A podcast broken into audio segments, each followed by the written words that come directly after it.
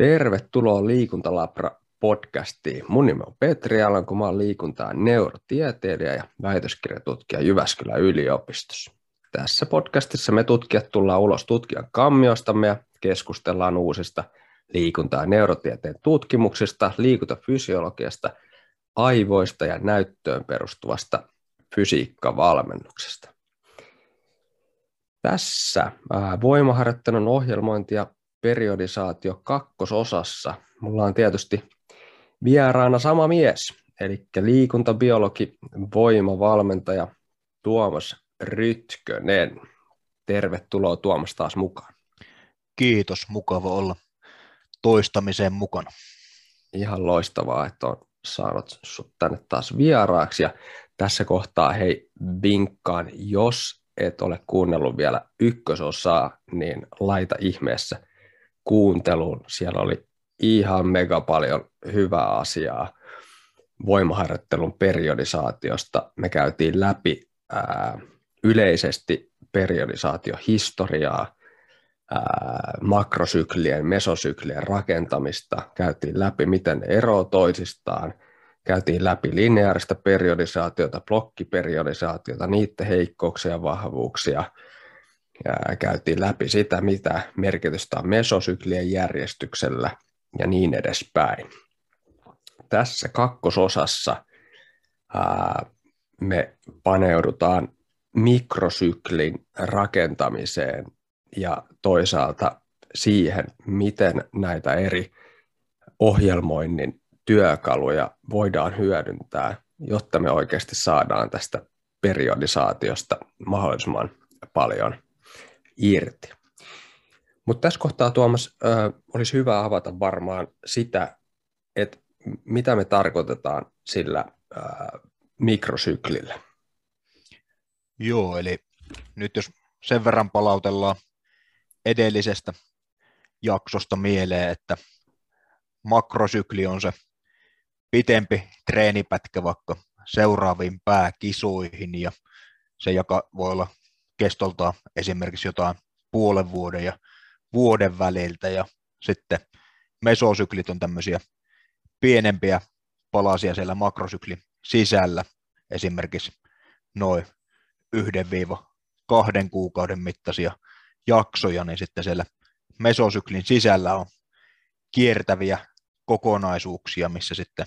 usein samojen harjoitusten kokonaisuus toistuu progressiivisesti uudestaan ja uudestaan, ja näin saadaan sitä kehitettyä harjoittelua, kehittävää harjoittelua tehtyä, niin tämmöinen yksi kiertävä jakso siellä mesosyklin sisällä on nimeltään mikrosyklisen. Se voi olla kestoltaan yhden kalenteriviikon, tai sitten se voi kestää mitä vaan, sanotaan noin kolmen päivän ja vajaan kahden viikon väliltä. Niin, mistä se sitten johtuu, että se on yleensä viikon mittainen? Onko se siitä ihan yksinkertaisesti, että yleensä hallivuorot menee niin kuin kalenteriviikoittain, vai mistä se johtuu? Minä veikkaan, että se on tosiaan tämä ihan isompi tämmöinen kulttuurillinen tausta, että kun elämä pyörii muutenkin siinä arkiviikossa, niin monille on sitten helppoa yhdistää erinäiset muutkin elämään liittyvät asiat kuin treeni siihen, että hahmottaa sitä treenaamistakin sitten se kiertävän viikon kautta. Niin sen takia se varmaan niin suosittu mikrosyklin kesto se seitsemän päivää on. Niin, totta. Ja, ja sitten taas miettii, kun jonkin verran tuota, esimerkiksi CrossFit-ohjelmointia tehnyt, jossa niin kuin lähtökohta on se, että äh, sali on käytössä täysin niin kuin ohjelmoinnin puitteissa, ihan miten valmentajana olen halunnut sitä tehdä, niin esimerkiksi tämmöisessä lajissa kuin CrossFit, jossa täytyy kehittää monia eri ominaisuuksia jopa samaan aikaan, niin tuntuu, että joskus joku kymmenen–kahdentoista päivän mikrosykli on ollut käytännössä vaan niin kuin toimivampi. Joo, ilman muuta, ja kyllä itsekin valmennettavilla käytän monen mittaisia mikrosykliä, joskin kyllä itselläkin se kalenteriviikko se eniten käytetty on, mutta on, on oikeastaan, sanotaan, että ainakin ainakin neljän ja kymmenen päivän välillä paljon käytössä monenlaista. Niin mistä se sitten äh, riippuu, että onko se neljä päivää vai kymmenen päivää? Monesti riippuu aika paljon siitä, että kuinka monta erilaista ja erityylistä harjoitusta me halutaan siihen mikrosykliin mahtumaan. Että jos, jos on aika pienet ja rajatut tavoitteet ja sillä tavalla yksinkertaiset ja rajatut harjoitukset, niin silloin on myös aika lyhytkin mikrosykli mahdollinen, mutta sitten jos se on niin kuin moniulotteisempi ja laajempi ja siellä on enempi niin kuin, äh, tavallaan ominaisuuskirjovariaatio siellä mikrosyklin sisässä, niin silloin sitä monesti täytyy rakentaa vähän pidempi. Jos me nyt tässä kohtaa pidättäydytään tuossa ikään kuin, niin kuin viikon mikrosyklissä, niin se on vähän helpompi ää, kuuntelijoillekin hahmottaa se, että miten sitä kannattaa jaksottaa, kun ikään kuin pystytään puhumaan ää, viikon päivissä, ja kun, kun useampi meistä kuitenkin tässä niin kuin kalenteriviikkojen sisällä elää, on tietysti varmaan jotain vapaita sieluja, jotka ei kalenteriviikoista välitä, mutta tota, niin, näin niin kuin keskimäärin niin suurin osa joutuu sen kalenteriviikon sisällä elämään, niin, ja, ja, ja pysytään tässä niin kuin tavoitteellisen voimaharjoittelijan ohjelmoinnissa, niin mitkä on ne perusperiaatteet tämmöisen niin kuin mikrosyklin sisällä tapahtuvaan ohjelmointiin? No sen verran täytyy tietysti sitä mesosyklitasoa miettiä ja useamman mikrosyklin kokonaisuutta, että ensinnäkin tietysti kaikista olennaisinta on, että saadaan tavoitespesifisti kerrytettyä sitä progressiivista harjoittelua, eli täytyy aina peräkkäisillä mikrosyklillä saada rakennettua nousujohteisuutta mikrosyklistä toiseen, mutta sitten toisaalta monesti varsinkin kokeneemmalla tasolla niin se kehittyminen useamman mikrosyklin aikana vaatii myös sitä, että kertyy jonkun verran tämmöistä kumuloitunutta väsymystä elimistöön, ja tätä kautta tarvitaan sitten myös tämmöisiä kevennysjaksoja, jolloin saadaan sitten kumuloitunutta väsymystä purettua pois ja tällä tavalla sitten pidettyä keho homeostaasissa, tasapainossa. Ja esimerkiksi omassa fysiikkavalmentamisessa niin suosin tosi paljon, jos, jos mennään viikon mikrosykleillä, niin kolme yksi ja kaksi yksi rytmityksiä, eli joko joka neljäs viikko tai kolmas viikko on kevennetty, ja monesti se kevennys tapahtuu niin, että määrät tippuu noin puoleen, mutta sitten intensiteetit ja tehot pidetään kuitenkin kohtuullisen korkealla. Ja tuota, niin, niin vielä, vielä tuota, tälle kokonaistutkimusnäyttöä ja valmennuskokemusta, niin kuin oma, oma, oma tulkintani tutkimusnäytöstä ja sitten valmennuskokemus niin kuin johtanut omassa toiminnassa siihen, että monesti vielä menee niin päin, että, että niin kuin tämmöisessä, ää, jos puhutaan nyt maksimivoima- nopeusvoiman harjoittelusta, ennen kaikkea voimalajeista ja nopeus- ja teholajeista, niin semmoisilla jaksoilla, missä haetaan enempi lihasmassan kasvua ja ää, tuki- ja sidekudosadaptaatioita ja näin poispäin, niin siellä ehkä tulee enempi käytettyä tätä kolme yksi rytmiä, mutta sitten kun haetaan, haetaan tuota ärhäkämpää vaikka nopeusvoimaharjoittelukautta, niin silloin monesti kevennetään tiheämmin, koska se laadukas nopeusvoimaharjoittelu on herkempää sille kumuloituneen väsymyksen haittavaikutuksille kuin mitä sitten vaikka tämmöinen perusvoimapuurtaminen tai, tai matala, matala- ja keskitehoisten plyometristen harjoitteiden puurtaminen. Eikä tuota, äh, harjoittelijan treenikokemus tai taso vaikuttaa sitten äh, näiden äh, niin kuin niin sanottujen lepoviikkojen ää, tiheyteen. Kyllä, sekä se harjoitustausta ja kokemus ja sitten elämän kokonaiskuormitus, että jos sitten on kognitiivista, sosiaalista, emotionaalista kuormaa sitten muusta elämästä kuin siitä tavoitteellisesta harjoittelusta paljon, niin silloin tulee kanssa suosittua tiheämpää keventämistä kuin sitten semmoisilla ihmisillä, kellä, kellä muussa elä, muusta elämästä ei tule paljon kuormitusta. Et itselläkin kun valmennan sekä huippu-urheilijoita että sitten, sitten tuota niin, niin, ö, oman työn ja perhe-elämän ohessa, vaikka, vaikka tuota, tosissaan maksimivoimalajeja urhe, urheilevia ihmisiä, niin siinä on aika iso ero siinä, jos toisella yhdeksänkymmentä prosenttia elämän kuormituksesta tulee treeneistä, eli tämä huippu-urheilijatapaus, ja sitten tavallaan melkein kaikki treenejä ulkopuolella ne on palauttavaa, kun sitten taas toisella voi olla tilanne, että elämän kokonaiskuormituksesta niin vaan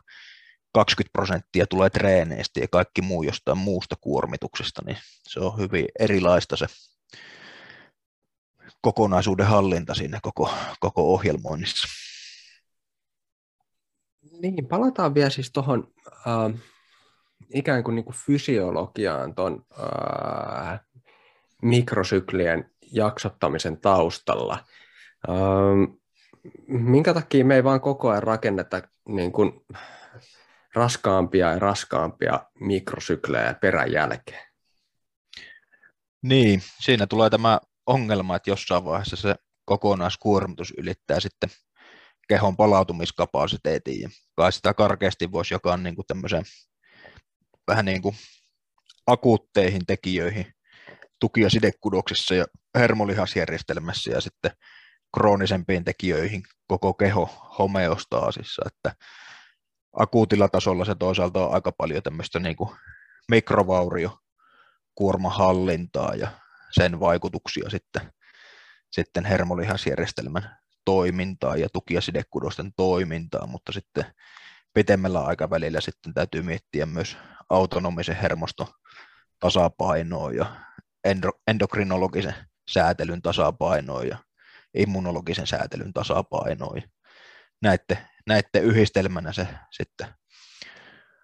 rytmittyy, että minkälainen rytmitys on niin kuin oikeanlaista, mutta oma näkemys, niin kuin kun puhutaan kovempitasoisesta urheilusta, niin on se, että silloin ei treenata tarpeeksi kovasti, jos niitä kevennysviikkoja ei tarvita, että se on liian tasapaksua, tasapaksua puuroa optimaalisen kehittymisen näkökulmasta, että tavallaan siinä harjoittelussa täytyy olla semmoista polarisaatiota, kun puhutaan kovemman, kovemman tason urheilusta, että silloin kun tehdään kehittävää treeniä, niin oikeasti tehdään kehittävää treeniä, ja sitten kun palaudutaan, niin sitten palaudutaan. Tämä ehkä mun mielestä liittyy ää, myöskin näiden periodisaation turhaa argumenttien heikkous. Eli ää, varmaan, varmaan niin kuin aloittelevalla kuntoilijalla ää, pystytään ää, nousujohteisesti treenaamaan ää, kuukausia kerran. Tietysti jos nyt treenataan pari kertaa viikossa, niin ei sillä nyt ehkä tarvitse oikein palautusviikkoja siinä. Se toimii, mutta niin kuin just sanoit, niin kokeneella urheilijalla, mikäli reeni on riittävän kovaa, niin jos niitä kevyempiä viikkoja ei sinne tule ja ikään kuin koko aika vaan lisätään sitä kuormitusta, niin jossain vaiheessa menee yli. Ja niin kuin tuossa aikaisemminkin ollaan käyty läpi, että mitä varten sitä periodisaatiota tehdään, niin yksi näkökulma oli se, että ikään kuin rakennetaan ää, niitä ominaisuuksia ää, kronologisessa järjestyksessä ää, niin, että ne tukee toinen toisiaan ja lopulta sieltä syntyy sitten ää, siirtovaikutusta ja myöskin jäännösvaikutusta ja meillä on sitten pääkilpailussa parempi suorituskyky, mutta kyllähän siihen niin kuin periodisaatioon liittyy myöskin hyvin paljon tämä tämmöinen niin kuin kokonaiskuormituksen hallinta ja myöskin ylikuormittumisen ennaltaehkäisy. Jo, jos, jos sä väität, että, että tota, niin, ää, periodisaatio on turhaa, niin silloinhan sä käytännössä tarkoitat myös sitä, että esimerkiksi kevennet, kevennetyt viikotkin on ihan turhia, mikä on aivan niin kuin, ää, mielenvikainen väite. Mm, ja sitten jos me mietitään niin kuin fysiologisesta näkökulmasta fysiikkaharjoittelua, niin me annetaan tietty määrä tietynlaista stimulusta. Se aktivoi mekanoreseptoreja ja kemoreseptoreita, mitkä sitten laukaisee erilaisia signalointireittejä, mitkä vahvistaa tätä stimuluksen tuomaa viestiä ja vaikuttaa sitä kautta sitten tälleen vaikka voimantuoton näkökulmasta niin sekä su- suoraan aku- akuutisti sinne proteiinisynteesi translaatiovaiheeseen, että sitten tuota geenejen ilmenemisen kautta sinne transkriptiovaiheeseen, ja tätä kautta sitten meille syntyy uudenlaisia rakenteita keskushermostoon ja lihaksiin ja tuki- ja sidekudoksiin, ja tällä tavalla sitten voimantuottokyvykkyys muuttuu, niin tavallaan se, että vaikka me ei pystytä kokonaistutkimusnäytöstä eikä, eikä tuota, niin, niin, niin kuin antamaan tietämään yksilöllisellä tasolla ihan tarkasti, että mikä se stimuluksen määrä optimaalisiin vasteisiin täytyy olla, niin me saadaan kuitenkin hirmu paljon parannettua sitä todennäköisyyttä, että missä haarukassa sen stimuluksen täytyy olla, ja sitten yrityksen ja erehdyksen kautta sitten yksilöllisesti vielä, vielä sitä sen hetkistä elämäntilannetta ja sitten perimää huomioiden säätää sitä, niin se, että jos me tarkasti määritetään esimerkiksi mikrosyklitasolla meillä vaikka joukkueella ei urheilija, niin me oikeasti lasketaan vaikka, jos hän tekee maksimivoima- ja perusvoimaharjoittelua alle kahdeksantoista sarjoilla ja tekee nopeusvoimaharjoittelua ja liikenopeusharjoittelua ja kestävyyspuolelta peruskestävyys, vauhtikestävyys, maksimikestävyys, nopeuskestävyysharjoittelua, niin jos me oikeasti suunnitellaan ja toteutetaan niin, että meillä on joka mikrosykliltä tiedossa, että näin monta toistoa viikossa tulee maksimivoimaharjoittelua jalkojen etuketjulle, näin monta jalkojen takaketjulle, näin paljon yläkropaan punnertaville, näin paljon yläkropaan vetäville, näin paljon eristävästi pohkeille, näin paljon eristävästi keskivartalolle, näin paljon eristävästi hartioille, näin monta toistoa viikossa tulee alaraajoille, yläraajoille, räjähtävää nopeusvoimaharjoittelua, näin monta kontaktia viikossa tulee matalatehosta, keskitehosta, kovatehosta, plyometristä harjoittelua, näin monta, näin monta metriä viikossa tulee keskitehoilla suoraa juoksemista, kovilla tehoilla suoraa juoksemista, näin monta metriä viikossa keskitehoilla suunnanmuutosjuoksemista, kovilla tehoilla suunnanmuutosjuoksemista, näin monta minuuttia viikossa tulee peruskestävyys, vauhtikestävyys, maksimikestävyysharjoittelua, näin monta sekuntia viikossa määräintervalliharjoittelua, tehointervalliharjoittelua, maksimaalista anaerobisen kapasiteetin, maksimaalista nopeuskestävyysharjoittelua, niin silloin meillä niin kuin on tiedossa, mikä se on se inputti, ja tällöin jos tulee hyvää kehitystä tai sitten huonoa kehitystä, niin ainakin tiedetään, mitä me on tehty, ja meillä on oikeasti työkaluja, millä analysoida sitä harjoittelua peilaten kuntotestituloksiin, ja pystytään niin kuin rationaalisesti kokonaistutkimusnäyttöön ja valmennuskokemukseen ja yksilölliseen valmennuskokemukseen peilaten tekemään niitä ratkaisuja, että miten tätä harjoittelua muutetaan tulevaisuuteen.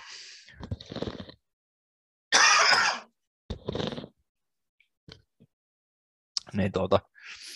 se on mun mielestä, niin kuin sanoit, niin se kuormitu, kokonaiskuormituksen hallinta sekä kehittymisen näkökulmasta että sitten, sitten tuota, ylikuormituksen ja vammojen ennaltaehkäisemisen näkökulmasta, niin tosi iso osa sitä niin kuin mesosykli- ja mikrosyklitason harjoitteluohjelmointia ja seurantaa. Tässä vaiheessa mä viittaan äh, kuulijoille myöskin Liikuntalabran noihin aikaisempiin podcasteihin, eli äh, Aapo Räntilän kanssa käytiin läpi sitä, että miten voi muokata heikosti kehittyvän harjoittelijan voimaharjoitusohjelmaa perustuen näihin kuntotesteihin, ja Olli-Pekan kanssa käytiin sitä ennen vähän samaa asiaa, mutta kestävyysharjoittelun näkökulmasta. Eli kun olet kuunnellut, kuunnellut tämän podcastin, niin ehdottomasti, jos et ole niitä vielä kuunnellut, niin kannattaa ne, ne tota, pistää kuunteluun. Ähm, mennään eteenpäin. Nyt, nyt, nyt tota, niin kuin aikaisemmin puhuttiin, niin meillä on se periodisaation runko, meillä on mesosyklit, meillä on se makrosykli siellä, ja meillä on mikrosyklit. Mutta sitten sit ne on ne yksittäiset harjoitukset, on, on ikään kuin se komponentti, joka lopulta saa aikaan niitä harjoitusvaikutuksia lyhyellä ja pitkällä aikavälillä. Ja kun pitäydytään tässä voimaharjoitteluohjelmoinnissa, niin useimmiten se yksittäinen harjoitus sisältää tietysti erilaisia liikkeitä, ja liikevalinnoilla voidaan hyvin paljon vaikuttaa siihen harjoitusvaikutukseen. Niin kuin aikaisemmin ollaan puhuttu, niin mikään liike ei itsessään ole hyvä tai huono, vaan aina se suurempi konteksti vaikuttaa siihen, että toimiiko se liike siinä ohjelmoinnissa vai ei. Ähm, meillä on erilaisia mesosyklejä, joita käytiin läpi. Jotkut tähtää sen äh, lihasmassan kasvuun, toiset maksimivoiman kehittymiseen ja jotkut erityisesti nopeusvoiman kehittymiseen, näin karkeasti ottaa. Jos me aloitetaan siitä ikään kuin hypertrofia mesosyklistä, niin äh, onko joitain liikevaihtoehtoja, jotka sopii erityisen hyvin lihasmassan kasvatukseen näin niin kuin voima- ja nopeuslajin harjoittelijoilla? Joo, aika monista lihasryhmistä tiedetään, että ne vastaa hypertrofia mielessä niin sekä venyttävään että supistavaan stimulukseen, eli niiden sarkomeereen rakenne on semmoinen, että ne pitkällä lihaspituudella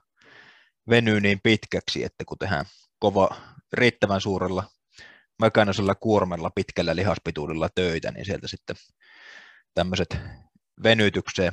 vastaavat mekanoreseptorit aktivoi kanssa sitten voimakkaasti signalointireittejä, jotka johtaa lihaskasvuun, niin ehkä hypertrofiakauden liikevalinnoissa niin yksi tämmöinen hyvä ohjesääntö voisi olla se, että äh, niin kuin suurimmaksi osaksi suositaan täyden liikeradan liikkeitä, ja sitten vielä, jos tehdään osanostoja, niin suositaan pitkillä lihaspituuksilla tapahtuvia osanostoja. Ja toki se, että ne, ne päälihasryhmät, mihin tai ne lihasryhmät, mihin halutaan sillä lajianalyysin mukaisesti sillä tota, harjoitusjaksolla joko, joko päävaikuttajiin tai liikettä tukeviin lihaksiin lisää lihasmassaa, niin täytyy toki löytää semmoisia liikevariaatioita, millä näiden lihasryhmien motorisia yksiköitä saadaan voimakkaasti sitten rekrytoitua, ja varsinkin Isommissa, ta, ta, isommissa lihasryhmissä tai aika monissa lihasryhmissä, niin sitten on hyvä olla, olla tuota, ainakin pidemmällä aikajänteellä jonkun verran sitten variaatio niissä liikesuunnissa ja kulmissa, millä, millä tehdään, niin saadaan sitten eri, eri osiin, osiin tuota lihaksia, niin maksimaalinen lihaskasvuärsyke annettua, koska tietyt, tietyt osat on tietyillä tietyissä liikkeissä niin sisäisiltä vipuvarsiltaan parempia tuottamaan voimaa siihen niveleeseen, niin sitten liikehermosto suosii niiden hyvien vipuvarsien omaavien lihasten rekrytointia, niin tällä tavalla sitten sopivalla määrällä liikevariaatiokirjoon niin saadaan, saadaan sitä lihaskasvustimulusta annettua kaikille halutuille motorisille yksiköille. tässä kohtaa on myöskin hyvä huomioida, mikä ero, erottaa niin kuin asiantuntijan sitten vasta lajin valmennuksen pariin tulevalta, niin tässä ei nyt tuotu esille sitä, että no ehdottomasti pitää tehdä penkkiä ja takakyykkyä tangolla, vaan se riippuu aina, aina siitä ikään kuin tavoitteesta, mutta myös harjoittelijan ominaisuuksista ja tarpeista ja heikkouksista ja vahvuuksista. Uh, ehkä mä itse näkisin sen niin, että um, on hyvä, valmentajalla on hyvä olla uh, kattava liikepankki uh, liikesuunta kohtaisesti, josta sitten valita sopivia uh, liikkeitä tietyn uh, fysiologisen tavoitteen harjoitusvaikutuksen saavuttamiseksi, ja se on sitä ikään kuin valmentamisen taitoa, valmentamisen taidetta, että osaa valita niitä oikeita liikevaihtoehtoja toteuttamaan sitä tavoitetta. Me ei koskaan saada niin kuin kokonaistutkimusnäyttöön perustuen ää, tarkkoja ohjeita siitä, että mikä liike nyt olisi just sille mun valmennettavalle se kaikista tehokkain lihasmassan kasvun aikaansaamiseksi.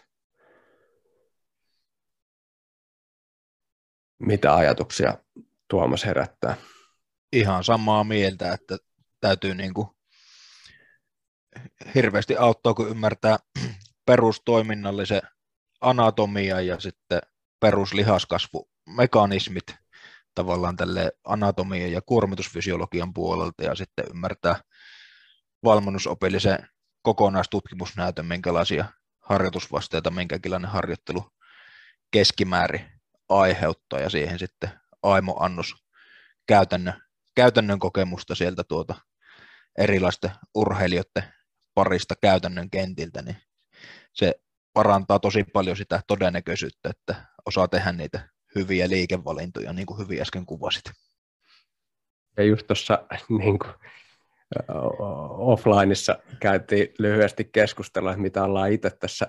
reenhaltoa. Mä sanoin sulle, että mä oon ostanut kahvakuulaa, että mä oon sillä jumppaillut. Niin vaikkakin kahvakuulalla nyt saa ihan hyvän treenin aikaiseksi, mutta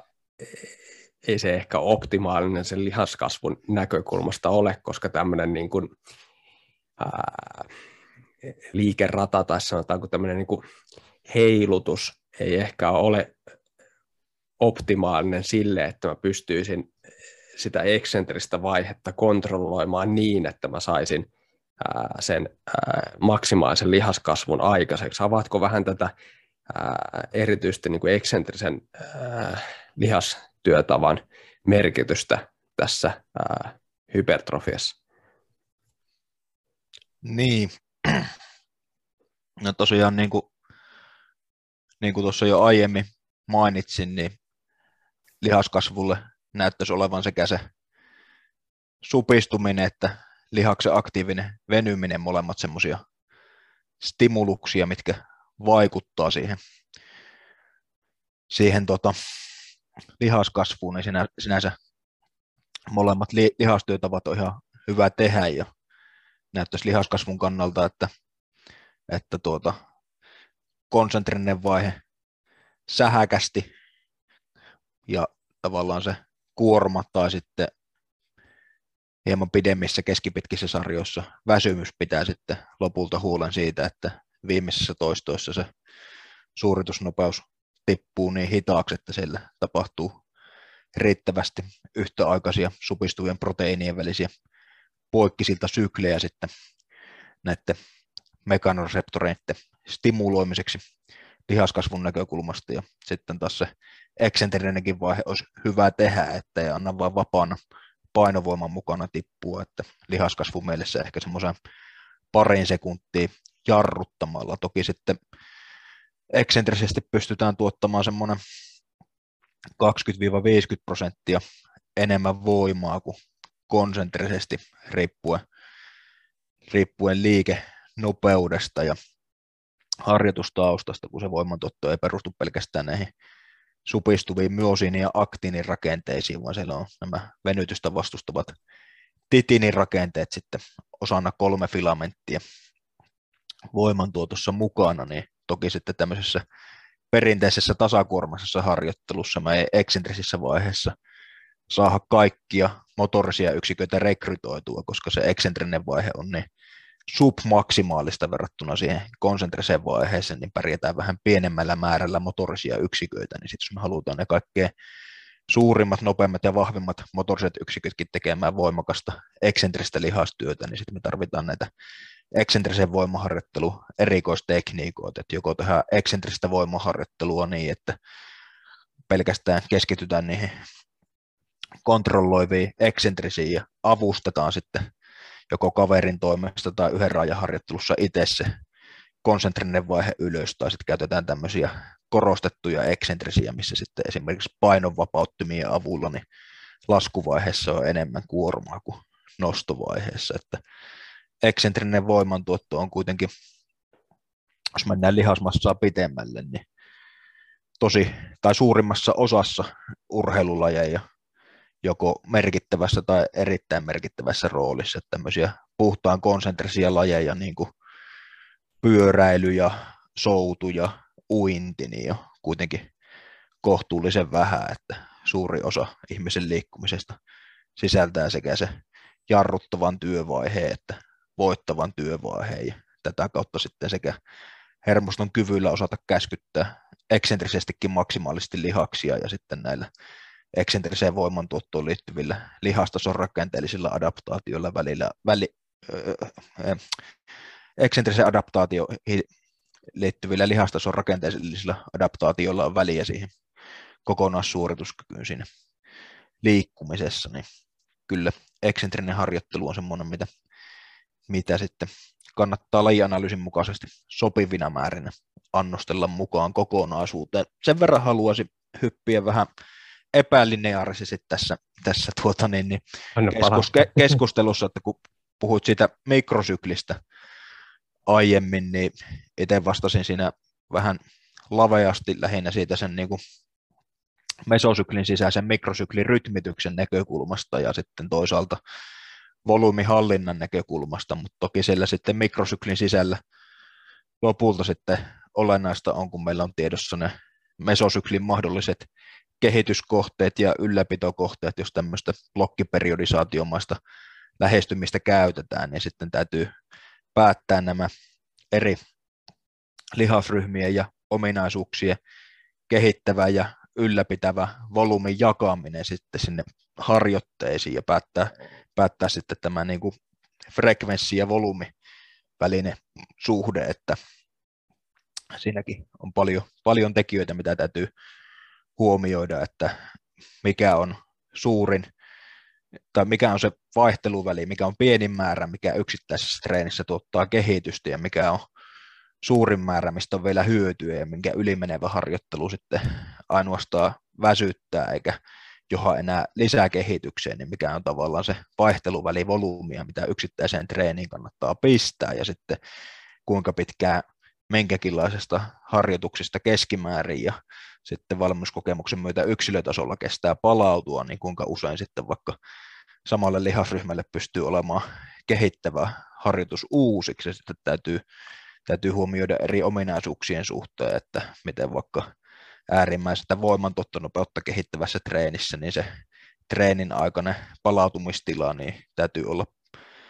palautuneempi kuin mitä sitten vaikka, että pystytään tekemään kehittävää lihasmassan kasvua, stimuloima harjoitus ja tällä tavalla sitten siellä mikrosyklin sisäisessä rytmityksessä niin täytyy tavallaan jakaa se volyymi, katsoa onko sillä frekvenssillä muuta tekijää, kun pystytään järkevän kokoisiin kertastimulusannoksiin jakamaan se volyymi vai haetaanko frekvenssimanipulaation kautta kenties vaikka tiettyjä adaptaatioita taitopuolelle ja sitten, sitten tuota niiden yksittäisten harjoituksissa niin täytyy sitten näiden liikkeiden ja liikevariaatioiden lisäksi sitten pelata sillä liikejärjestyksellä siinä, että mitkä on niitä pääpriorisaatioasioita ja mitkä sivupriorisaatioasioita, koska silloin kun on vähiten sitä väsymystä siinä harjoituksessa harjoituksen alussa, niin ne ensimmäisenä tehtävät asiat kehittyvät parhaiten ja tällä tavalla sinne sitten saadaan rakennettua kuormitusfysiologisesti toimiva mikrosyklin sisäinen treenijärjestys ja treeneen sisäinen liikejärjestys, jolla sitten saadaan mahdollisimman optimaalisesti kehitettyä niitä asioita, mitkä on kehityksessä, ja sitten saadaan annettua riittävää stimulusta niille asioille, mitkä on ylläpidossa. Loistavaa, se menit jo tuossa vähän eteenpäin, mihin oltiinkin tulossa seuraavaksi, ja voitaisiin siihen mm, vähän syventyä tarkemmin. Eli jos me pitäydytään siinä mikrosyklissä nyt, ikään kuin viikon mikrosyklissä, niin taas niin kuin yleisellä tasolla näin niin kuin keskimäärin, niin miten ne harjoitukset kannattaisi rytmittää? Mä tarkoitan siis sitä, että mikäli on semmoinen blokki, missä harjoitellaan vaikka nopeus- ja maksimivoimaa, niin, niin missä, missä järjestyksessä nämä harjoitukset niin kuin yleisesti kannattaa viikkoon sisällyttää? No se on semmoinen hyvä perussääntö, että ne nopeusvoimatreenit tehtäisiin mahdollisimman palautuneessa tilassa, että jos on vaikka kaksi lepopäivää viikossa, niin sitten ne lepopäivien jälkeiset päivät kautta, jos treenataan kahdesti päivässä, niin aamutreenit, niin on sitten parhaita kohtia, tehdä ne viikon tärkeimmät nopeusvoimaharjoitukset. Ja monesti puolestaan sitten tämmöinen matala tai keskivoluminen nopeusvoimaharjoitus, varsinkin jos se on niin kuin enempi tämmöistä räjähtävää nopeusvoimaharjoittelua kuin tosi suuria iskutusvoimia ja eksentristen voimien plyometristä harjoittelua, niin se taas puolestaan aiheuta pitkäaikaista tämmöistä väsymystä, niin monesti sitten sitä seuraavana päivänä kyllä pystytään tekemään hyvin kehittävää, kehittävää tuota voimaharjoittelua, maksimivoima- ja lihasmassaharjoittelua, jos semmoiselle on tarvetta. Ja, ja sitten tuota, myös hermostollista maksimivoimaharjoittelua pienellä volyymilla voidaan tehdä huomattavan paljon tiheämmin ja lähempänä vaikka nopeasummatreenejä kuin mitä sitten isomman volyymin tämmöistä enempi hypertrofista harjoittelua, mistä sitten mikrovauriokuormaa kertyy enempi ja kestää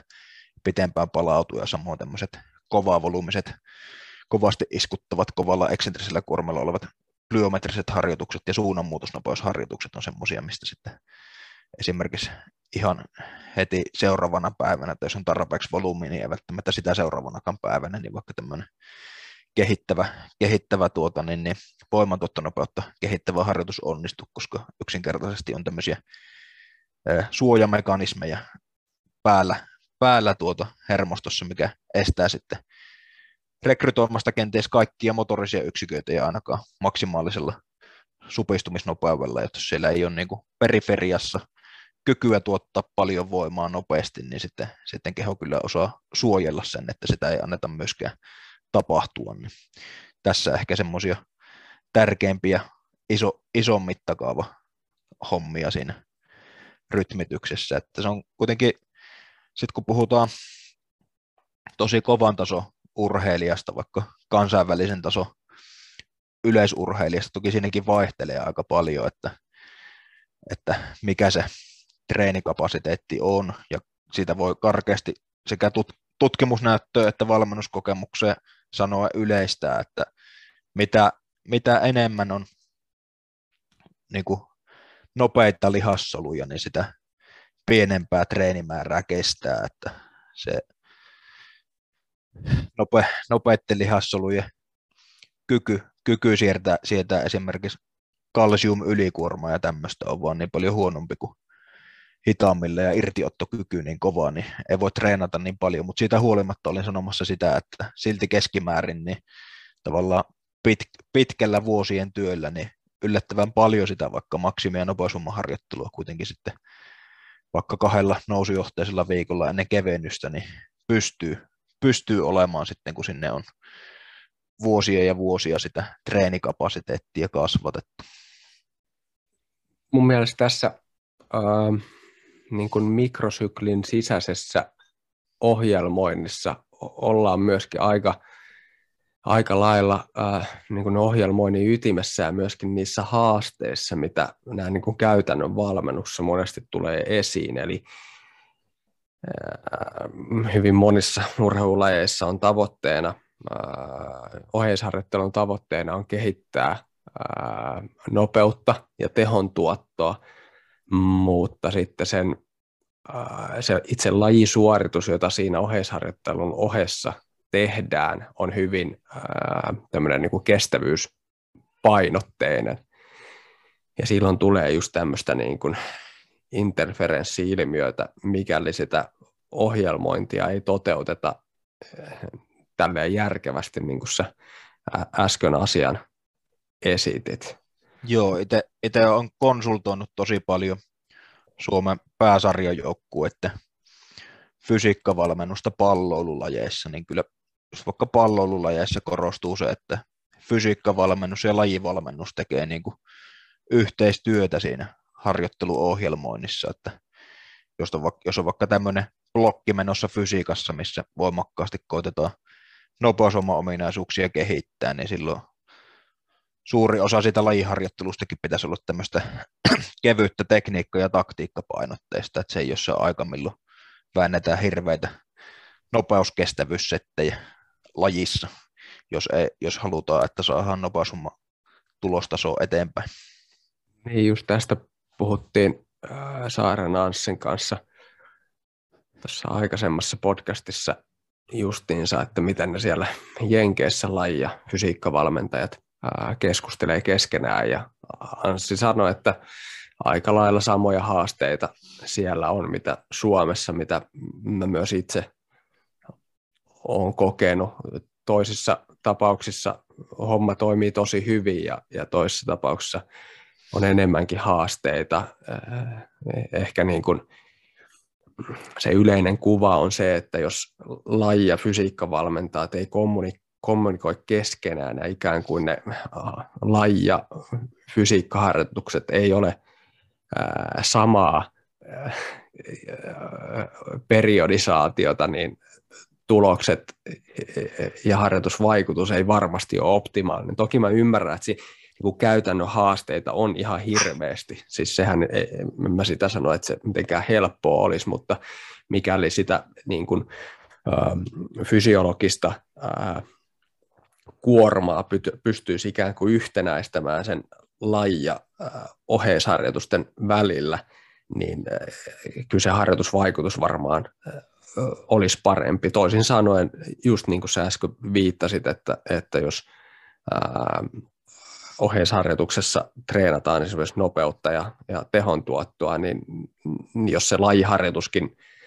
vähän niin kuin myötäilisi niitä oheisharjoituksia, harjoituksen tavoitteita, niin silloin ainakaan tämmöistä interferenssi-ilmiöä ei tulisi niin vahvasti, mitä, mitä muuten. Kyllä, ja on se myös semmoinen edukatiivinen kysymys, että vähän samalla tavalla kuin fysiikkavalmentajalla on hyvä niin kuin olla perustasoymmärrys taitovalmennuksen periaatteesta ja psyykkisen valmennuksen periaatteesta, niin samalla tavalla itse näkisin, että lajivalmentajille olisi hyvä olla ymmärrys niin kuin kehittävän fysiikkaharjoittelun perusteista. Ei niiden tarvitse olla sen niin kuin erikoisasiantuntijoita, mutta se helpottaa sen kokonaisuuden johtamista ja hahmottamista, kun on perillä. Joo, ja ehkä tässä kohtaa on niin kuin hyvä äh, ottaa se esiin, että eihän tämä, niin kuin, eihän tämä periodisaatio liity ainoastaan fysiikkavalmennukseen, vaan jos me puhutaan niin kuin yleisesti urheiluvalmennuksesta, niin kyllähän siellä urheilijan taustajoukoissa, niin siellä on psyykkistä valmentajaa, siellä on ravintovalmentajaa, siellä on fysiikkavalmentajaa, siellä on lajivalmentajaa, niin parhaassa tapauksessa niin ää, nämä kaikki eri osa-alueet sisältyy siihen suuren tason, makrotason periodisaatioon. Tästä esimerkiksi Heikura Iidan kanssa nauhoitettiin jo vuosia sitten tuonne Nyt on Finlandin podcastiin jakso siis tuosta liikuntaravitsemuksen periodisaatiosta, mikä on myöskin oikein niin kuin ää, hieno ja kiehtova konsepti. Ja, ja samalla tavalla niin kyllähän esimerkiksi niin kuin psyykkistä valmentautumistakin voi periodisoida. Ja optimihan olisi, että ne olisi kaikki tosissaan siinä samassa suunnitelmassa. Kyllä. Et tuo, vaikka omasta työstä voin kertoa tämmöisen käytännön esimerkin huippu-urheilijoiden osalta, että itsellä tosi usein kuuluu fysioterape- fysioterapeutti siihen niin kuin vuosisuunnitelmien tekoon, niin haluaa, että hän on niin kuin mukana siinä, siinä kokonaisuudessa, koska jos otetaan vaikka tämmöinen yksittäinen osa-alue kuin vammojen ennaltaehkäisy, niin kuitenkin se kokonaiskuormituksen hallinta on kenties yksittäisenä tekijänä kuitenkin se kaikista merkittävin juttu, ja jos vaikka halutaan, että se niin kuin on kunnolla kunnossa, niin, niin täytyyhän sen niin kuin fysioterapeutin, joka siitä on sitten päävastuussa, niin ymmärtää sen niin kuin koko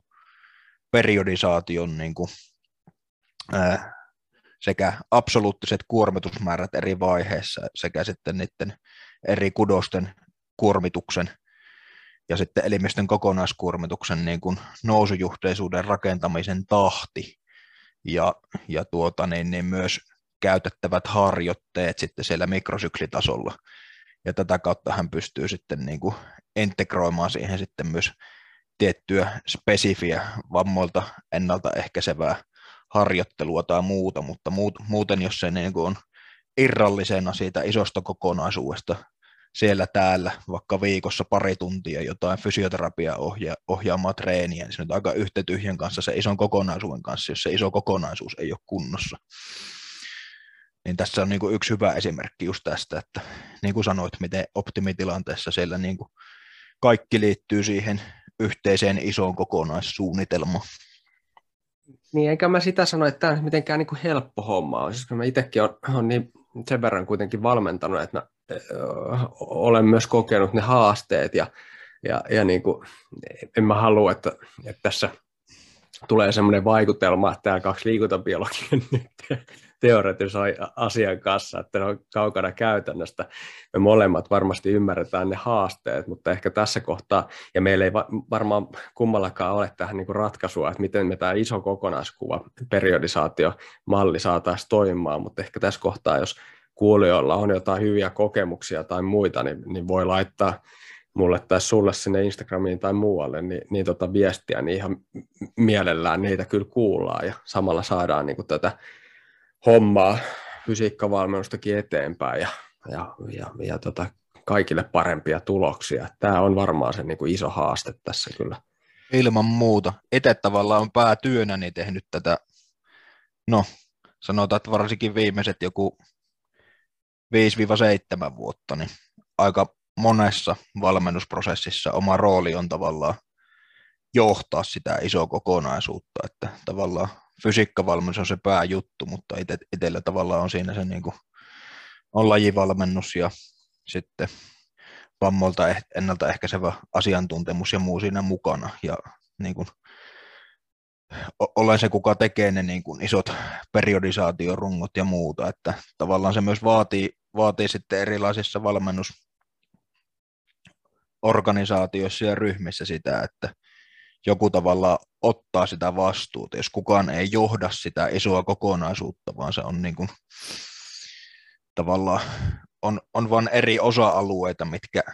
sattumanvaraisesti toimii jollain tavalla keskenään, niin siinä ei ole sitä isoa punaista lankaa. Että kyllä se toisaalta myös vaatii sitä, että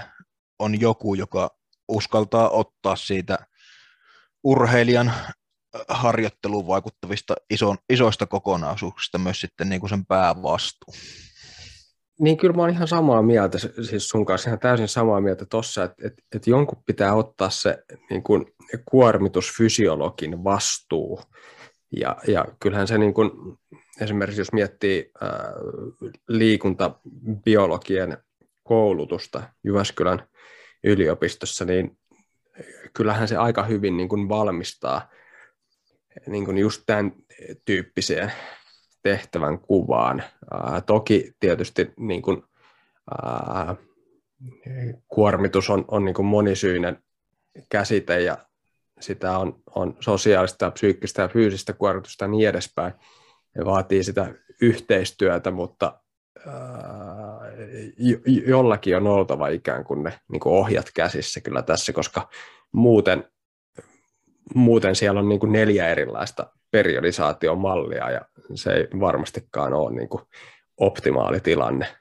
Kyllä, ja nimenomaan itse on huippu-urheilussa tosi iso moniammatillisen yhteistyön kannattaja, että se on tosi tärkeää, että saadaan se erikoisosaaminen eri osa-alueita, kukaan ei voi olla kaikkien osa-alueiden ekspertti, mutta sitten, sitten kun sitä saadaan sitä tiivistettyä sitä eri osa-alueiden informaatio niin, että kaikki on siinä yhteisellä kartalla, niin sitten kuitenkin täytyy olla jonkun, joka johtaa sitä isoa prosessia, ettei se tosiaan niin kuin kuvasit, niin hajoa silleen käsiin, että on, on tavallaan sitä niin kuin erityisosa-alueiden iso tietoa, mutta sitä ei tavallaan saada sitten kuitenkaan hyödynnettyä sillä tavalla, että se parhaalla mahdollisella tavalla tukisi sitä urheilijaa ja urheilijan kehittymistä. Nimenomaan, hyvä. Hei, äh, tota, äh, palataan tuohon aikaisempaan keskusteluun äh, liittyen noihin liikevalintoihin. Me puhuttiin siitä hypertrofisesta blogista, Ja, ja tota, käytiin vähän niitä liikkeitä läpi, mutta mut tota, jos, jos me nyt siirrytään sitten äh,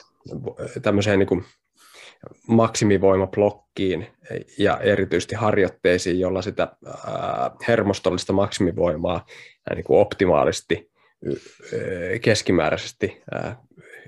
kehitetään, niin minkä tyyppisiä harjoitteita sinne kannattaisi valita? No se on sitten jo semmoinen blokki, että no riippuu taas vähän siitä urheilijauran vaiheesta, että toki silloin jos yleisvoimatasot on niin kuin vielä tosi heikot, niin siinä vaiheessa tämän tyyliselläkin blokilla niin tietysti kannattaa suosia ihan näitä isoja päävoimantuottosuuntien liikkeitä, että siellä on niin kuin laajan liikeradan yhdistettyä polve- ja lonkaojennusta ja lannessaranaa ja ylöspäin punnertamista ja alaspäin vetämistä ja sivusuuntaista punnertamista ja sivusuuntaista vetämistä, mutta sitten kun mennään kovempi tasoiseen urheiluun ja tavallaan siellä alkaa olla niinku semmoista yleis, yleisvoimapohjaa ja muuta, niin mun mielestä sitten tämä alkaa olla jo semmoinen blokki, missä esimerkiksi nivelkulmaspesifisyyksiä kannattaa miettiä ja sitten sitten tätä ja, ja lihastyötapaspesifisyyksiä lajianalyysin kautta ja tällä tavalla sitten jo kohdentaa, kohdentaa tärkeimmille lajinivelkulmille ja lajilihastyötavoille ainakin osa siitä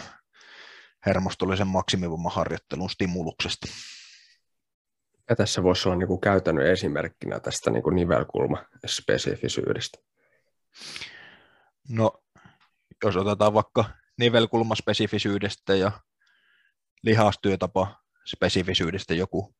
esimerkki, niin jos vaikka mietitään, mietitään vaikka juoksuja, hyppylajeja, niin siellä on hyvä olla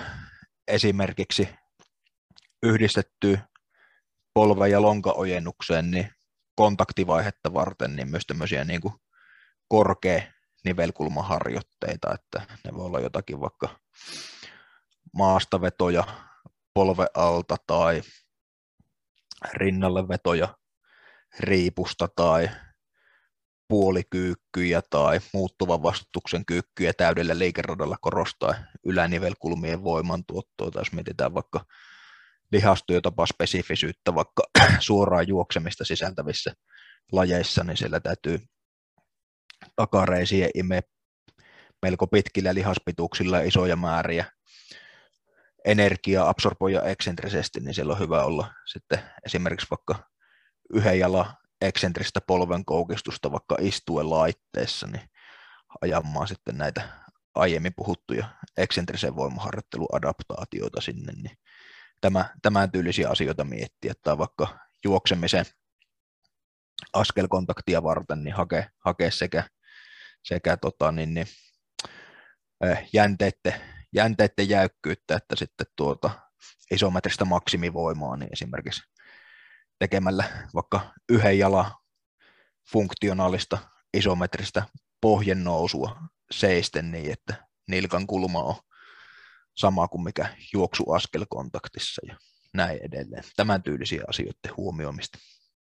Joo, ne oli erinomaisia käytännön, käytännön esimerkkejä. Um, Okei, sitten me ollaan tuossa niin kuin mesosykleissä edistytty sinne, sinne niin kuin nopeusvoima tehopään harjoitteisiin. Ja, ja tässä kohtaa ehkä hyvä, niin kuin, hyvä nostaa esiin se, että et, et näitä harjoitteitahan voi niin kuin yksittäisen harjoituksen sisällä olla niin, että aluksi tehdään maksimivoimaa, sitten nopeusvoimaa ja niin edespäin. Tässä me ei nyt esitetä näitä niin, että, että pelkästään nopeusvoimaharjoitteita nopeusvoimajaksoilla ja niin edespäin, vaan, vaan semmoinen hyvä, hyvä soppa, niin tota, tulee optimaalinen harjoitusvaikutus, mutta mut, tota, mennään niihin nopeusvoimaharjoitteisiin. Minkä tyyppiset liikevalinnat toimii erityisen hyvin niin kuin nopeusvoiman kehittämisessä? No siellä täytyy nyt sitten näiden nivelkulmien ja lihastyötapojen lisäksi niin sitten miettiä jo paljon näitä voimantuottoaikoja, liikennopeuksia ja sitten se yleisvoima lajivoima jatkumo edetessä myös sitten liikemalleja, että jos nyt otetaan vaikka, vaikka täältä niin kuin lihastyötapojen ja voimantuottoaikojen puolelta taas tämmöinen esimerkki, niin jos me mietitään vaikka, vaikka pikajuoksua, niin tuota, tämmöinen vauhditon vuoroloikka niin on tavallaan vielä hyvin tämmöinen hidas, hidas harjoite, missä mennään monesti tuommoisilla kaksisataa kolmesataa millisekunnin kontakteilla ja menee enempi tavallaan sinne voimanopeusjatkumon keskelle pikajuoksun näkökulmasta, mutta sitten siihen voidaan pikkuhiljaa ruveta ottamaan vauhtiaskelia lisää ja sitten vaikka kuuden askeleen vauhdista reaktiivisella suoritustekniikalla, eli yritetään optimoida loikan pituus suhteessa loikan kontaktiaikaan, niin sitten voidaan olla jo huomattavan paljon lajiomaisimmissa voimantuottoajoissa ja kontaktit voi kestää vaikka sata viisikymmentä millisekuntia ja tällä tavalla se koko venymislyhenemissykluksen toiminta, eli se esijännitys ilmalennon aikana, jota kautta saadaan sitten lisättyä voimantuottoaikaa ponnistusvaiheessa, kun konsentrisesti pystytään tuottamaan maksimaalisella käskytyksellä, niin sitä enemmän voimaa, mitä enemmän on voimantuottoaikaa ja aikaa muodostaa supistuvien proteiinien välisiä poikkisiltasykliä, niin saadaan sitä esijännitystoimintaa tehokkaammaksi ja sitten tuota, se eksentrinen, mitä nopeammin saadaan tehtyä se massa keskipisteen tippumisen jarruttaminen ja tätä kautta mitä kovempi jäykkyys saadaan sinne koko jalkajouseen, niin sitä vähemmän ehtii, ehtii elastista energiaa haihtua lämmöksi, vaan saadaan se mahdollisimman nopeasti päästään sitten eksentrisessä konsentriseen vaiheeseen ja saadaan vapautettua hyvin elastista energiaa ja kaikki, kaikki tuota, refleksitoiminta toimii sitten näissä voimantuottoajoissa mahdollisimman tehokkaasti, jos sillä jää niin kuin aktiivisen käskytyksen puolelta sitten vajetta motoristen yksiköiden rekrytaatioon, niin kenties vaikka lihaspendeleiden kautta venytysrefleksillä saadaan sitten lisättyä tätä rekrytaatioa ja sitten saadaan tämmöisessä hyvin nopeassa reaktiivisessa kontaktissa niin kehitettyä myös sitä työntövaiheen konsentrista voimantuottonopeutta, että saadaan sitten vielä tämän kim, kimmosan, kimmosan voimantuoton lisäksi niin sitten vielä siinä työntövaiheessa runtattua nopeasti mahdollisimman paljon lisää voimaa siihen tekemiseen. Niin tässä on esimerkki tämmöisestä niin kuin, eh, liike, liikevariaation tai liikevariaation muunnoksista yleisvoiman lajivoiman jatkumolla kohti lajinomaisempaa voimantuottoa. Sitten meillä on tässä niin kuin fysiikkavalmennuksessa meillä on erilaisia koulukuntia ja joskus tuntuu, että näissä niin kuin koulukunnissa niin, ää, ne näkemykset ei varsinaisesti niin kuin perustu siis näyttöön, ei ainakaan kokonaistutkimusnäyttöön, vaan lähinnä omiin kokemuksiin ja joskus omaan taustaan. Ja tämmöinen esimerkki mulla tulee esimerkiksi ää, niin kuin paino, painon nostajista ja painonnostoliikkeistä, joita monesti ää, hyvinkin vahvasti äh, suositellaan äh, joiden, joissakin koulukunnissa tähän äh, nopeusvoima- ja optimitehoalueen kehittämiseen. Eli ikään kuin, niin kuin äh, voisi vertauskuvasti sanoa, että et, et, et kun sulla on niin kuin se vasara, niin sä näet niin kuin nauloja joka paikassa vähän. Niin, niin mikä, mikä sulla on tässä niin kuin näkemys siitä, että milloin, milloin tämä painonnostotyökalu on hyödyllinen nopeusvoima, nopeusvoiman kehittämisessä ja milloin ei? No joo, ensinnäkin tietysti hyvä miettiä näitä voimantuottosuuntia, vertikaalinen ylöspäin suuntautuva voimantuotto, horisontaalinen eteen taakse suuntautuva voimantuotto ja lateraalinen sivusuuntautunut, sivulta sivulle suuntautuva voimantuotto ja sitten tuota, miettiä näitä nivelliikkeitä ja liikenopeuksia ja tehoja, niin tuota, painonnostoliikkeethän nyt on sekä rinnalla vedossa että tempauksessa niin tämmöisiä jonkin sortin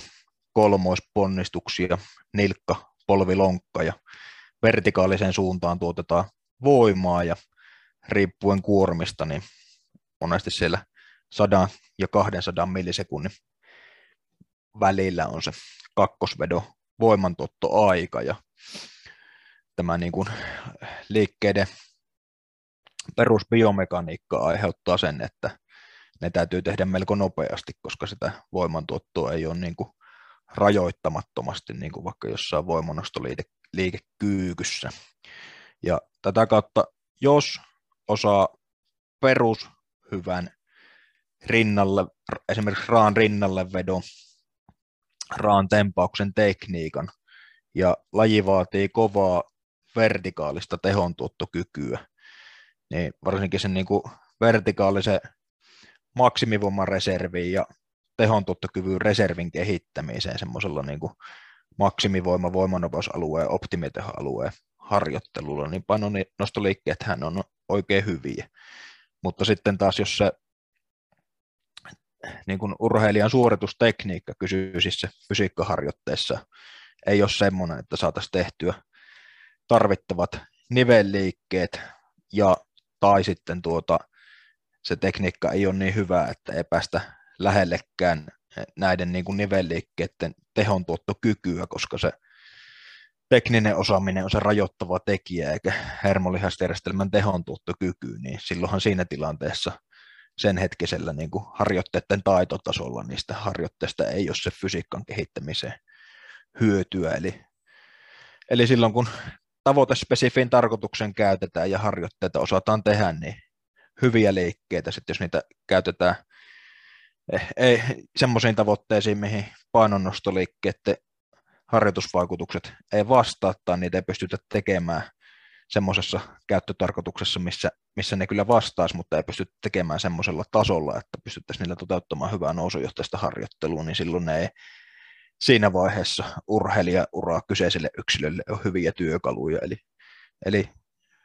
työkaluja muiden joukossa ja valitaan tavoitteiden ja oman sen hetkisen kyvykkyyden mukaisesti. Joo, no tota,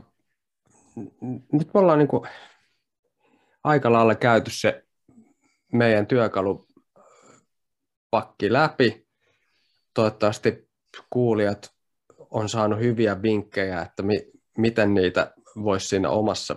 valmennuksessa käyttää mahdollisimman tehokkaasti. Ää, mutta tota, ei lopetella vielä. Meillä on, ää, laittanut tuonne Instagramiin ää, postauksen, että olet tulossa vieraaksi, että, että nyt voi laittaa kysymyksiä ja niitä tuli aika paljon. Mä oon tuosta valinnut muutama, joita voitaisiin käydä sun kanssa tässä läpi ja ehkä ne on hyvä tässä kohtaa niin kuin ikään kuin viimeisenä käydä läpi, koska sitten me voidaan peilata siihen, että mitä me ollaan jo täällä keskusteltu ja, ja ehkä joihinkin kysymyksiin on osittain tullut jo vastaukset. Yksi kysymys oli, oli tällainen, että voiko taidollisilla harjoitteilla kehittää nousujohteisesti suorituskykyyn tarvittavia fyysisiä ominaisuuksia.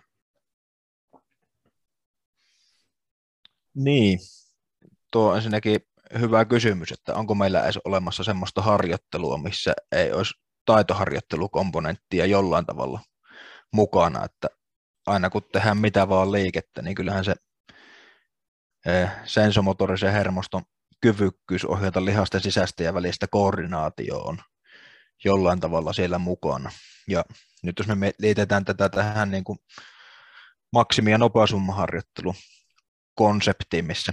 koko ajan on pysyttäydytty näiden kahden podcast-jakson ajan, niin jos mietitään sitten taidon oppimisen fysiologiaa, niin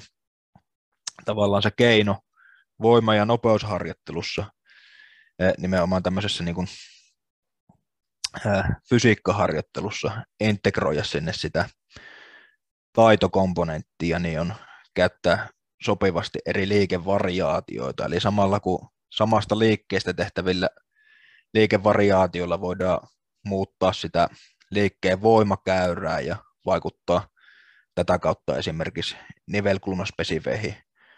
harjoitusvasteisiin tai, tai tiettyjen lihaspituuksien harjoitusvasteisiin tai lihaskasvustimulukseen tai, tai, tai tuota niin, niin voidaan, voidaan vaikuttaa liikennopeudella siihen, että kuormalla ja liikennopeudella siihen, että treenaako se nyt ensisijaisesti enempi voimapäätä vai nopeuspäätä vai jotain sieltä väliltä, tai voidaan, voidaan itseisarvoisesti luoda ärsykkeen vaihtelua sillä liikevariaatiolla torppaamaan tämmöisestä liian monotonisesta harjoittelusta johtuvaa akkomodaatiota, tasainen vaihetta kehityksestä, niin samalla niillä niin kuin liikevariaatioilla pystytään laajentamaan sitä sensomotorista hermoverkkoa, ja tätä kautta voidaan ajatella, että se voi olla niin kuin yksi osa tämmöisellä niin kuin yleisominaisuus, lajiominaisuus jatkumolla etenevää harjoittelun suunnittelua, koska sitten se laajempi yleistaitopohja mahdollistaa myös sitten paremmin tiettyjen spesifejen vaikka lajitaitojen oppimisen, niin täl, tällä tavalla, tällä tavalla niin kuin tätä kautta näkisin, että se taitokomponenttikin pyörii siellä koko ajan taustalla mukana, ja se on yksi asia, mitä fysiikkaharjoitte- fysiikkavalmentajienkin on hyvä huomioida, kun suunnittelee harjoittelua. Seuraava äh, kuuntelijakysymys liittyy CrossFit-urheilijan ohjelmointiin, ja me ollaan tätä käyty nyt on Finlandin podcastissa aikaisemmin lyhyesti läpi, mutta muutamia vinkkejä niin kuin tavoitteellisen CrossFit-urheilijan ohjelmointiin. Aloittelijana voi treenata enempi niitä eri keho-osa-alueiden absoluuttiseen voimaan ja suhteelliseen voimaan ja aerobiseen ja anaerobiseen ja taitoon liittyviä komponentteja yhtäaikaisesti, koska yksittäinen ominaisuus vaatii siinä vaiheessa niin pientä stimulusta kehittyväkseen ja siirtovaikutusta asiasta toiseen on paljon, mutta mitä kovemmalle tasolle siinä CrossFitissä etenee, niin sitä enemmän täytyy siirtyä tämmöisen blokkiperiodisaatiomaiseen lähestymiseen, ja siellä on esimerkiksi voimakausia kestävyysominaisuuksien ylläpidolla ja kestävyyskausia voimaominaisuuksien ylläpidolla ja niin edelleen. Mitä sä näet, että mikä fyysinen ominaisuus painottuu näin niin kuin keskimäärin hyvässä CrossFit-suorituskyvyssä? Niin, no se on, no se, se on ainakin helppo sanoa, että nykyaikaisessa CrossFitissä niin nopeusvoima on niin kuin aliedustettuna, että niitä on aika vähän niitä kilpalajeja. On siellä joskus joku yksittäinen vauhditon pituus tai juoksuspurtti tai muuta, mutta kyllähän siellä niin kuin tämmöinen äh, maksimivoima ja voimakestävyys painottuu, niin toki tiettyyn pisteeseen asti ne on niin kuin sen verran pitkiä kuitenkin ne monet kisasuoritukset, kun puhutaan jostain kymmenestä kahteenkymmeneen minuutista ja niitä on useita saman päivän aikana, niin toki se, että on niin kuin riittävällä tasolla ihan, ihan maksimaalinen apeottokyky ja anaerobisen kynnyksen ja aerobisen kynnyksen ominaisuudet, niin se nyt luo niin kuin jonkunlaisen pohjan sille, että sitä, sitä ylipäätänsä pystyy kestämään. Sitten jos mennään niin kuin kovaan tason kilpa crossfittiin, niin nykyään täytyy olla aika kovat maksimivoimatasot niin kuin tuommoiseksi yhdistelmälajin urheilijaksi, että siellä pärjää. Ja sitten se on toki semmoinen erityispiirre, että kun sillä tarvitaan tuota suhteellista hapeottokykyä ja sitten tämmöisiä niin kuin köyden kiipeämis- ja muscle up ja tämän tyylisiä liikkeitä, käsin seisota punneruksia seinää vasten ja muuta, niin tarvitaan myös sitä niin kuin suhteell- kehonpainoon suhteutettua suhteellista maksimivoimaa, mutta sitten on paljon just painonnostoliikkeitä ja maastavetoja ja kyykkyjä ja niin, ed- niin edelleen, niin tarvitaan sitten sitä absoluuttista voimaa, voimaa kanssa. Ja sitten toki, toki sitten monissa lajeissa sitten lopulta, lopulta vaaditaan myös sitten kovaa anaerobista kestävyyskykyä, että ehkä sieltä nyt on paha, paha silleen niin kuin liikaa nostaa mitään, mutta ehkä nyt sen verran täytyy tälleen voimavalmentajana sanoa, että eihän siellä, että, että jos nyt jotakin, jotakin lähtee nostamaan, mutta ei liikaa ylitse muiden, niin mennään tarpeeksi kovaan tason CrossFit-kilpailuun, niin ei siellä niin kuin pysty pärjäämään, jos ei ole melko vahva. Että se on niin kuin semmoinen pakollinen juttu. Niin, jotenkin jos niin kuin raasti yleistäisi, niin pois lukien kaikki ää, niin kuin äärimmäiset kestävyyslajit, niin ää, kyllähän niin kuin kehonpainoon suhteutettu maksimivoima on usein se ratkaisevin tekijä, koska se siirtää, siirtyy myöskin sit sinne nopeeseen voimantuottoon. No ehkä varsinkin. Niin, se, se on monissa lajeissa. Kyllähän niin CrossFitin ja tuommoisen tyylisissä toki sitten, toki sitten monissa, monissa lajeissa sitten se, että täytyy lisäksi olla niin kuin tosi nopea. Että kyllä se niin kuin nopeusvoima sitten on kanssa tosi isossa roolissa, että ei liikaakaan pidä sitä pelkkää maksimivoimaa nostaa esille, että jos on pelkkä kova maksimivoimapohja, niin sitten vaan moniin lajeihin liian hidas. Että. Niin, kyllä, kyllä. Pitää, pitää paikkaansa. Tota, seuraava kysymys oli sitten, tämä oli itse asiassa mielenkiintoinen kysymys, joka liittyi vapaaotteluun, mutta tätä voi siirtää myöskin muihin kamppailulajeihin ja, ja osaltaan myöskin tämmöiseen niin kuin Uh, pelastushenkilöstön tai, tai uh, sotilaiden uh, fyysisen suorituskyvyn ohjelmointiin, harjoitteluohjelmointiin, kun ei ole tiedossa, että koska se itse niin sanottu päätapahtuma on, niin milloin sit, miten sitä harjoittelua ohjelmoidaan? Hmm. Niin, tavallaan koko ajan pitäisi olla pienessä hälytystilassa tavallaan, että niin. Siihenkö, se, siihenkö tässä viitataan, että jos niinku selviäisi, että ylihuomenna pitää tehdä joku kova juttu, vai jopa, että ihan tässä akuutisti nyt.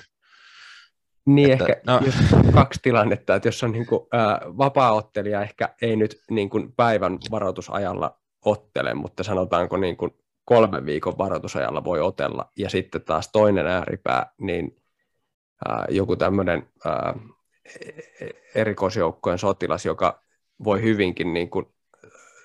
ää, päivän varoitusajalla joutua tosi toimiin, niin miten tämmöisissä tilanteissa sitä?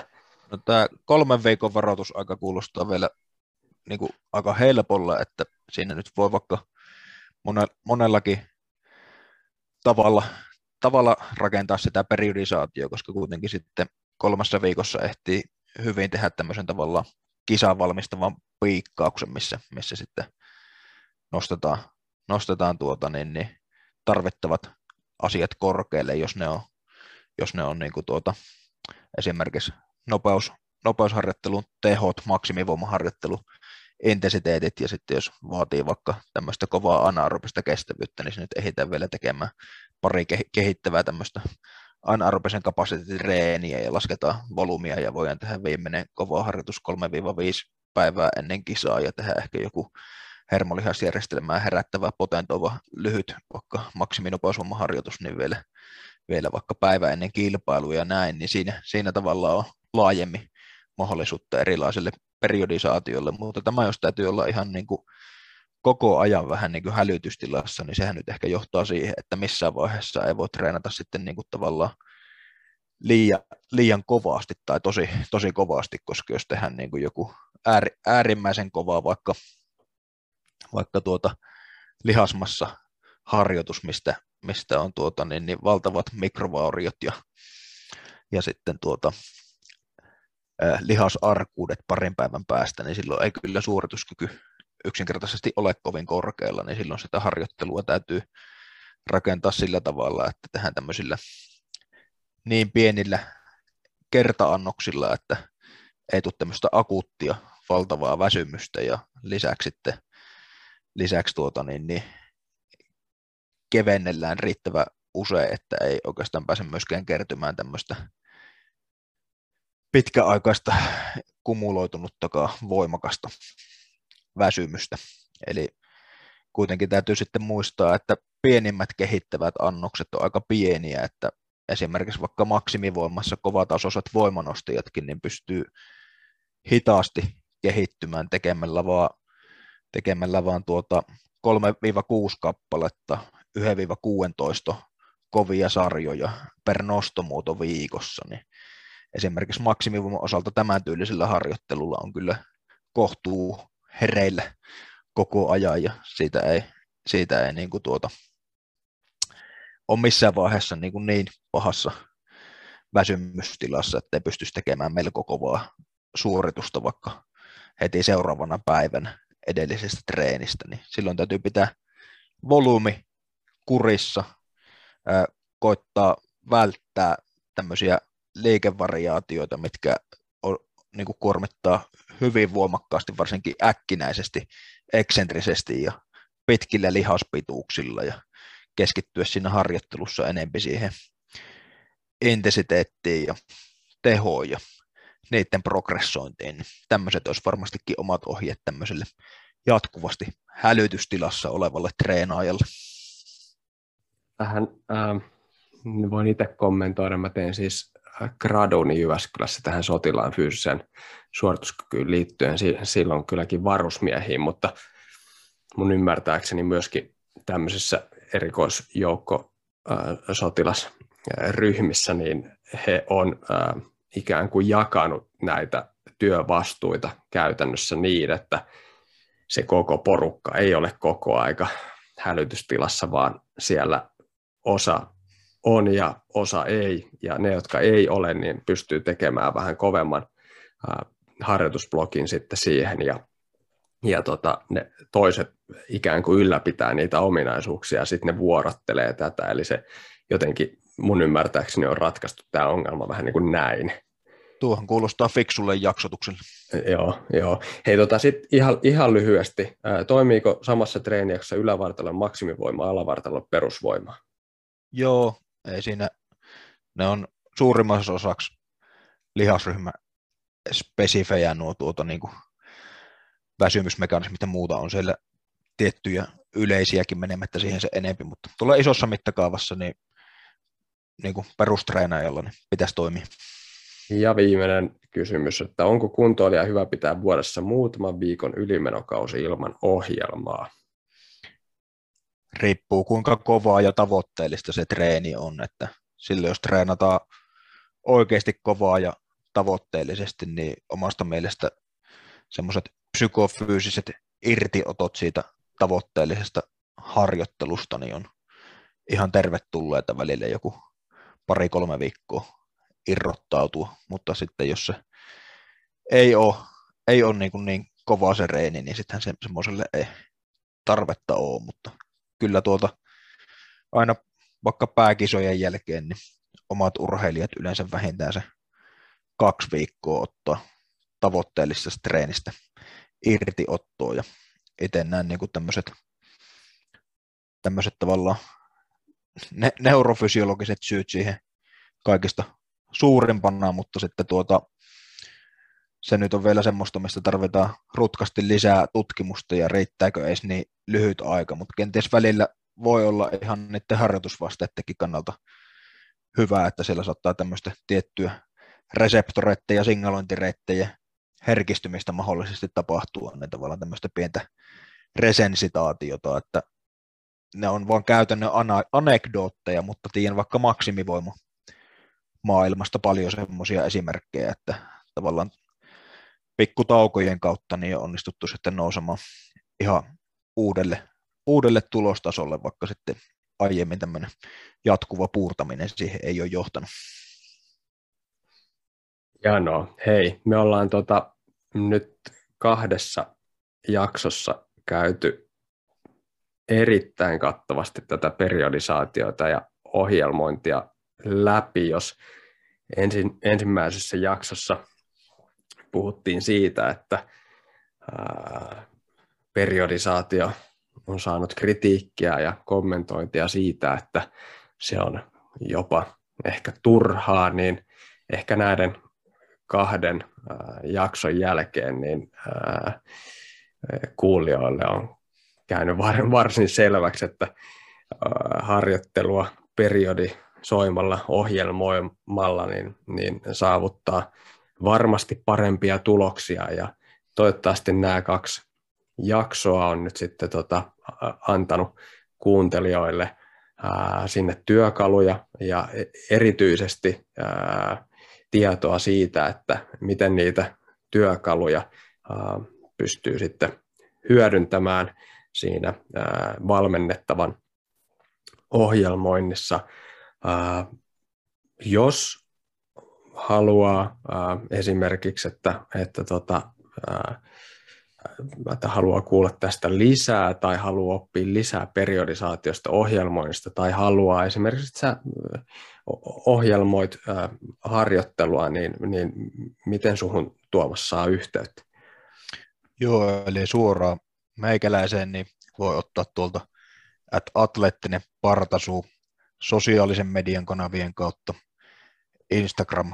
Facebook, niin yksityisviestillä yhteyttä tai sitten voi suoraan laittaa Tuomas Rytkönen at gmail piste com sähköpostia ja sitten meidän koko atletiikka, liikunta, biologi, fysiikkavalmentaja nelikon tavoittaa sitten info at atletika piste fi sähköpostista ja meidän nettisivuilta sitten www piste atletika piste fi, niin voi toki myös yhteydenottolomaketta täytellä meille päin. Erinomaista ja, ja tota, niin mä taas kerran kiitän sun ajasta näistä kahdesta podcastista. Riittää varmasti kuuntelevaa, kuuntelemista useampaan kuuntelukertaan. Kuulijat saa näistä varmasti paljon paljon hyödyllisiä vinkkejä. Jos äh, sä kuuntelija pidit äh, näistä kahdesta podcastista, niin, niin jaattehan podcastit somessa. Voitte tägätä meidät äh, Instagramissa, äh, at Petri Alanko ja oliko Tuomas at Atleettinen Partasuu siellä. Kyllä, kyllä joo. Siellä se ja, ja Twitterissä, Facebookissa jakakaa, kertokaa podcasteista, aiheesta kiinnostuneille kavereille ja antakaa ihmeessä arvostelu iTunesissa tai Spotifyssa, niin, niin sitten muutkin kiinnostuneet ää, löytää podcastin äärelle. Ää, Spotifyssa on kysely ää, siellä jakson alapuolella, että et, mihin teemaan sä haluisit, että seuraavassa podcastissa keskitytään, niin käy ihmeessä vastaamassa sinne, niin, niin tota, pystytään vähän katsoa, että mihin suuntaan seuraavassa jaksossa mennään, ja, ja äh, iso kiitos sulle kuulija, että taas kerran käytit arvokasta aikaa tämän podcastin kuunteluun, ja äh, lopuksi vielä Tuomas, iso kiitos myös sulle. Lämmin kiitos Pepe, tosiaan mukava ollut vier- olla vieraana sun podcastissa, ja arvokasta työtä teet myös tämän podcastin kanssa, tulee paljon popularisointia liikuntatieteelliselle tutkimukselle ja näyttöön perustuvalle fysiikkavalmennukselle, ja itsekin on näitä aiempia Liikuntalabra-jaksoja kuunnellut. Tämä on mukavaa kuunneltavaa itsellekin. Ihan huippuhomma, että Suomessa tämmöinen podcasti on.